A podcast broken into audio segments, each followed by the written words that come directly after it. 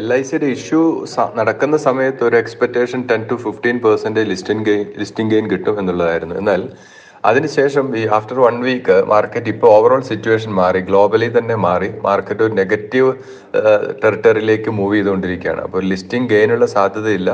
ചിലപ്പോൾ അത് ബിലോ പാർ പോകാനുള്ള സാധ്യത നമുക്ക് തള്ളിക്കളയാൻ സാധിക്കില്ല. കാരണം റീസെന്റ് ആയിട്ട് വന്നിരിക്കുന്ന എല്ലാ ഇഷ്യൂ അങ്ങനെയാണ് വന്നിരിക്കുന്നത്. അപ്പൊ അതിനുള്ളൊരു സാധ്യതയുണ്ട്. എന്തായാലും അങ്ങനെ സംഭവിച്ചാൽ എനിക്ക് തോന്നുന്ന ഇൻവെസ്റ്റേഴ്സിന് അതും ഒരു ഓപ്പർച്യൂണിറ്റിയാണ് കാരണം എൽ ഐ സി പോലെ ഒരു issue long term point of വ്യൂവിൽ നല്ല ഇൻവെസ്റ്റ്മെന്റ് ആണ്. ഇപ്പൊ നമ്മൾ ഇൻവെസ്റ്റേഴ്സ് ശ്രദ്ധിക്കേണ്ട കാര്യം ഈ മാർക്കറ്റിൽ ഇങ്ങനെയുള്ള കറക്ഷൻസ് പലപ്പോഴും സംഭവിക്കും. പക്ഷെ അതെല്ലാം ഇൻവെസ്റ്റ്മെന്റ് ഓപ്പർച്യൂണിറ്റി അപ്പൊ റീസെന്റ് ആയിട്ട് നമ്മുടെ മുന്നിലുള്ള ഒരു ഹിസ്റ്ററി എന്ന് പറയുന്നത് ആണ്. കോവിഡ് സമയത്ത് മാർക്കറ്റ് വളരെ ഡീപ്പായിട്ടുള്ള കറക്ഷൻ പല സ്റ്റോക്കുകളും നമുക്കറിയാം. റിലയൻസ് അടക്കം eight seventy State Bank of India one ഫിഫ്റ്റിയിലേക്കൊക്കെ move ചെയ്ത.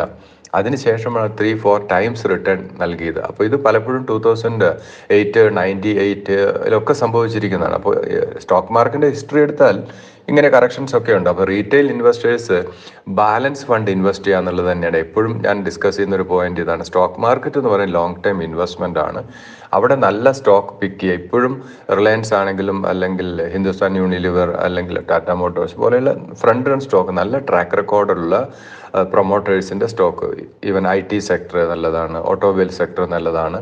ഇങ്ങനെയുള്ള പ്രോമിസിംഗ് ആയിട്ട് ഓരോ ഓരോ സെക്ടറിലും പ്രൈസിംഗ് പവറുള്ള കമ്പനികളിലേക്ക് ഫോക്കസ് ചെയ്യുക വെൽ സ്റ്റഡീഡ് ആയിരിക്കണം സ്റ്റോക്ക് മാർക്കറ്റ് അപ്പോൾ സ്റ്റോക്ക് മാർക്കറ്റിന്റെ കറക്ഷൻ എന്ന് പറയുന്നത് ഇതിന്റെ ഒരു പാർട്ടാണ് ഇതെല്ലാം അവസരങ്ങളാണ്. പക്ഷേ ഗ്ലോബലി തന്നെ ഇപ്പോൾ സിറ്റുവേഷൻ മാറി. ഇൻഫ്ലേഷൻ യുക്രൈൻ ഇഷ്യൂ കമ്മോഡിറ്റി പ്രൈസിന്റെ റൈഡൊക്കെ തന്നെ കമ്പനികളുടെ പ്രോഫിറ്റബിലിറ്റി ബാധിക്കുന്ന ഒരു രീതി വന്നു. പിന്നെ റേറ്റ് ഹൈക്ക് ഇതൊക്കെ തന്നെയാണ് ഒരു കൺസേൺ മാർക്കറ്റിൽ ഇപ്പോൾ നിലനിൽക്കുന്നത്. അപ്പോൾ അതുകൊണ്ട് തന്നെയാണ് മാർക്കറ്റിൽ കറക്ഷൻ സംഭവിക്കുന്നു ഇതിന്റെ ഒരു പാർട്ടാണ് റീറ്റെയിൽ ഇൻവെസ്റ്റേഴ്സിനുള്ള അഡ്വൈസ് എന്ന് പറയുന്നത് സ്റ്റേ ഇൻവെസ്റ്റഡ് എന്നുള്ള സ്ട്രാറ്റജിയാണ് നല്ലത്.